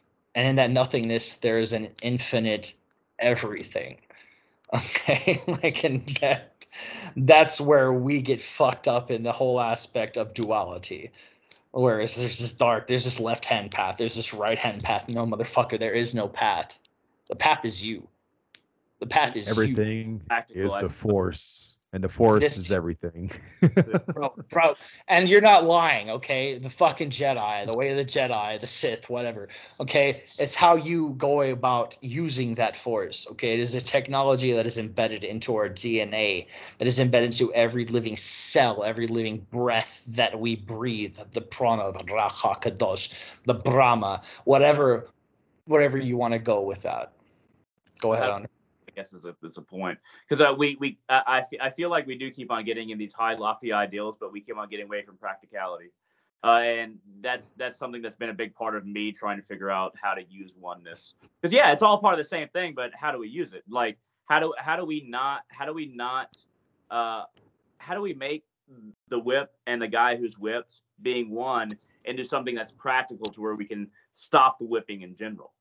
Um, I just say, I just say, explore, shit. explore. That, like maybe, maybe, maybe, maybe you might want to be the the person whipping. maybe you might end up being the person being also, whipped.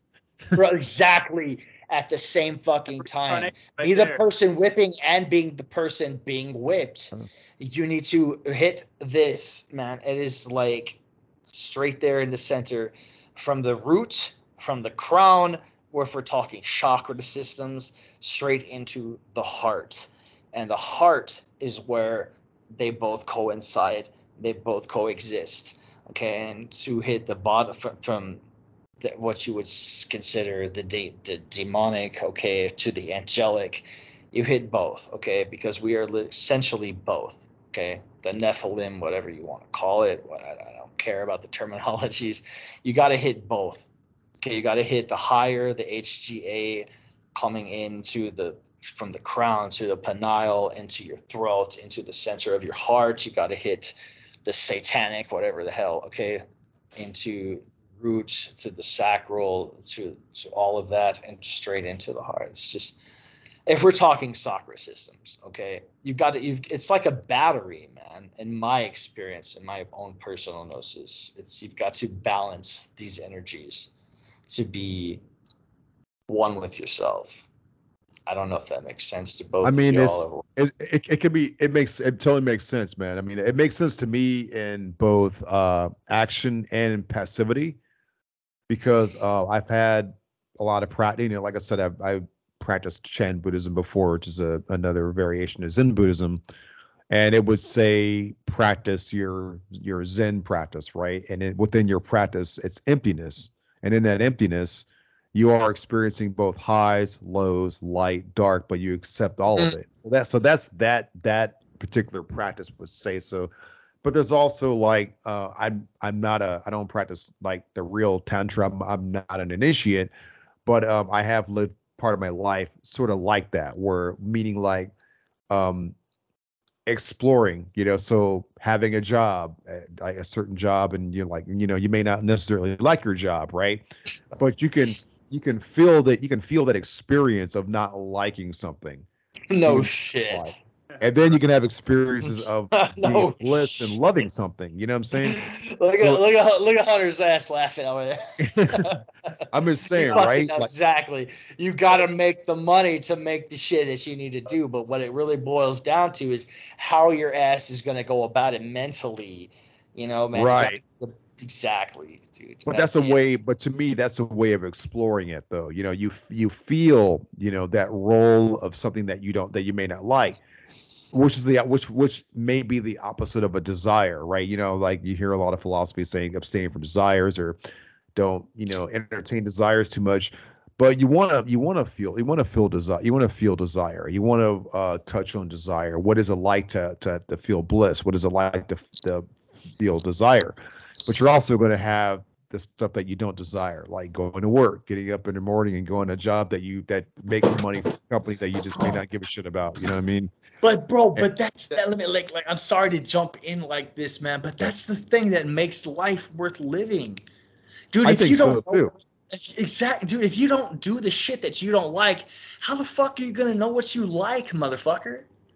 Dude, you yeah. gotta know, you gotta know what you don't like to know what you do like. All right, now, now that doesn't have to be you have to go work a nine to five hating the shit that you do, but I'm just saying you're gonna learn from the shit that you don't like, and then jumping into another scenario for the shit that you do like. Like you can't, you gotta have negative, positive. You don't know what a positive right. experience they both is. Are, they both are there, man. I, I, was talking to a buddy on the phone earlier, right before I, I you know, reached out to you guys, and um, a mutual friend that of his, who I know also that I met a long time ago, uh, has lived a very comfortable life. You know, he he gets uh, like a he lives off a trust fund and has the whole time I've known him about 15 years but he he often feel feels like his life is sort of meaningless and he's trying to figure himself out. And he has uh because he's lived so comfortable he he's very anxious anxious about life. He feels very um just sort of like not right in the head all the time very scared of things just very anxious and not and he wants to live his purpose but he has this comfortable life. money coming in without having to work like a lot, quite a bit of money to coming in without without having to work. Something that most of us really would, wouldn't mind having, right? So, um, and that's like the the opposite extreme, just like just having this living comfortable, eating good foods all the damn time, and you know, you open up, opening up your phone and going, oh yeah, this money's been deposited in my account like all the time, and not having to worry or, or work for it. You know what I mean? But at the same time, it's, it's right but it's made him uncomfortable and just uh, anxious about life and not knowing the meaning of his life. And and he doesn't know where to start seeking. And, and he's a very spiritual guy. This guy I know he, he he's like he's always reading different spiritual books watches youtube videos of sadhguru and all. I mean really into it but he's just very very so that's the other side of the of the coin that we're talking about i think so. Balance yeah when it comes to balance, man. The spirit side of him is the positive side to what he's doing. You know, and I, I, dude, I fuck, I've been there. I get it a hundred. I know all of you here, fucking everyone listening, knows exactly where we're coming from, man. Because we mm-hmm. have to make capital to make the life where we want to be comfortable you know, and it completely yeah. makes sense. But then, he, but even though that he's comfortable, he's he's still not comfortable with comfort. So I think that we need to keep everything in perspective, and we need to really question like what what are we actually working towards in our lives. Um, I, I, think that going back to desire, I think the desire is the boat that you cross the uh, the river on, but once you get to the other side, you leave the boat behind um, it might it might lead us in this life right now. Also, purity is the same way. That's that's the old Hindu saying for sattva, which is the supposedly the, the most pure like guna or uh, or nature that combines to make everything that exists. Um, but yeah, desire is also it's it's what you use across life. Um, but you will you will leave it behind uh, once you uh, once you end this life and you might take up a new boat in the next life and you got to figure out you know what what is the similarity between the boat that i have right now and the boat that i've had in past lives what is the nature of this boat and why am I in it? And what am I supposed to be taught by this moment? What am I? What what is? The, so there's a saying in Hinduism that everybody wins in Dharma. Nobody's punished. Nobody's rewarded. Mm-hmm. Everybody everybody is taught. So I, I think the the question is, you know, we have to ask ourselves every moment, you know, if we're going through something good or going through something bad, what is this? What is it trying to teach? What are we What's the, the, bro? When we really get down to it, what's the difference? Bad is the good because how the fuck would you even know what a good experience is without a bad one? Mm-hmm. Yeah. I'm just that's just the straightforward truth. Satisfaction are two sides of the same coin. And yeah. same shit, bro. I think, contentment is at the center of that coin. Mm-hmm. I like this, man. Light, dude, light, dark, they both taught me the same damn thing, man. And I came from a source of light bringing where I thought, you know, the whole angel side, the whole like everything, you know. Let me just tell you, man, when I got to know my own personal darkness, it taught me the exact same thing but it told me not to shun those other aspects of myself because those are mm-hmm. what make me whole. All right. So I was avoiding different aspects of myself. All right. And we, we talked about this, Hunter, and this, the whole shadow when, when we did the podcast. Okay. You need both light, you need both dark, because without one or the other, you wouldn't know which either one or the other were. Yin yang yin fucking yang, dude. Look at the fucking thing and really study that shit because it is so simplistic and it really needs to be simplified because so many people, especially when it comes upon the path of occultism, we get so trapped in the ideologies of what is right or wrong and what how do I do this or that or whatever the fuck and like like if I were to simplify as a magi you need both, okay? And the simplest way to describe that is to look at the fucking yin yang. it's, the, it's the most simplest thing to look at. It's the most like you look at that shit like what? you got the light and the dark and the dark and the light. You're like, what's what the hell's going on? Okay. But it makes sense when you really get down to the nitty gritty of what's going on with both of these forces within ourselves. We're operated like a damn battery honestly you know and in the center from the crown from the root we come into the heart and from that heart space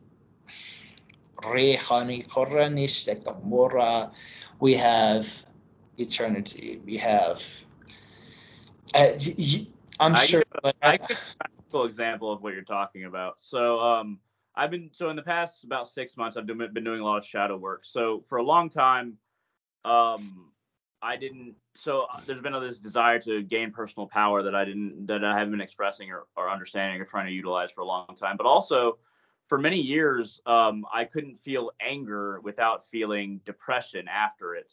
Um, recently, so in the past about six months, I've been able to actually. So this is, I don't know if it's just a weird thing with me or not, but I've I, every time that I would get angry, I would get depressed afterwards. But now I've been able to start actually being able to be angry without it drawing life force out of me. Um, going through my own shadow work and working with my whole like Sith magic and working with Bogan and things like that, I can I can I can finally be angry without having the uh, the depressing side Guilt. Where just the natural just the natural feeling of mm-hmm. anger before that would always bring depression. But now mm-hmm. I can just be angry no matter what it is and, and not have the um, not have the draw of energy, the, the, the depression afterwards. So it's a very practical, emotional thing that I've been able to just realize um, in the past six months or so. It was like hard that. too. It was it was hard too in the beginning too, wasn't it? Accepting that. I mean, I, I don't, I don't, I feel like so.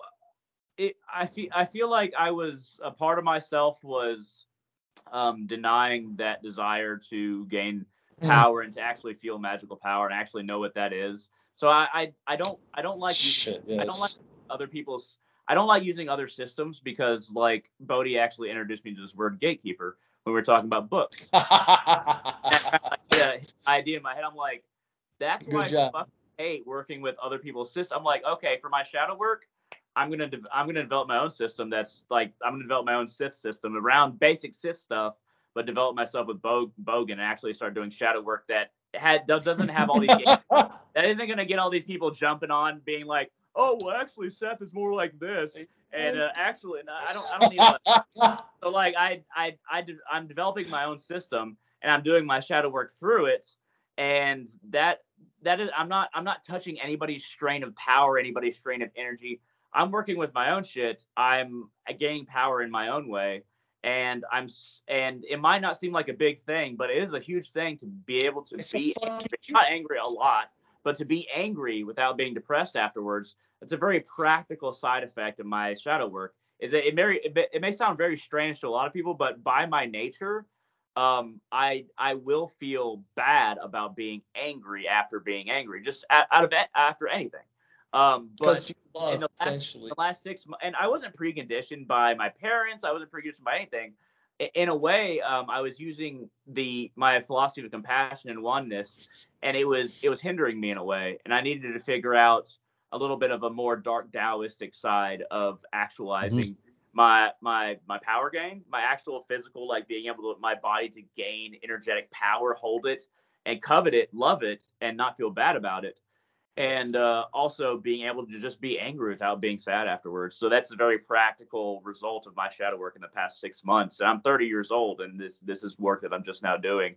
But once again, I, I had to do my own thing because I couldn't, I didn't, I didn't want, I didn't want it to be other people's shit. I wanted to be just mine. So I developed Right. my. Yeah, yeah, I like that. And you know, um, I was just going to ask both of you, what are some ways that you integrate your darkness into your light, and you just kind of, kind of answered Mhm. without me having to ask. So, I'm going to go ahead and close this, man. But I want to uh, thank the two of you for coming on tonight, man. It's been awesome uh, resurrecting this podcast and coming back on after uh, being away for a while and kind of laying low. But uh, it means a lot to me that you guys uh, came on here and definitely if you have not checked out Hunter Salazar on YouTube, check him out. Hunter Salazar on YouTube and Gary Hrncir. Gary Hrncir, man. You're You're Um, making a So, yeah. podcast, right, Gary? You started a Thought- podcast. yeah, Thought- yeah. I am. I'm going to start a damn podcast here, okay? But I have a YouTube. It's Thoth Horus Set um, on nutrition, body, mind, and spirit. Okay, look. Um, y'all will hear from me. If you hear from Bodhi, if you hear from Hunter, y'all can hit me up. I'm on Facebook. They're both on Facebook. That's how the hell we're both all here on. All three of us are here on whatever. Okay, yeah, I'm gonna start a podcast, and these motherfuckers are gonna be on it. You guarantee it. Yeah. Yeah. So so keep yeah, cause keep a lookout on that, everybody. And yeah, it's been like a really awesome conversation, man. You guys are awesome, and of course we're gonna have to do this again real soon. So Thanks. and All right, have a good one, everyone. thanks for uh listening, everybody, and I will see you in the next episode. Peace, bitches.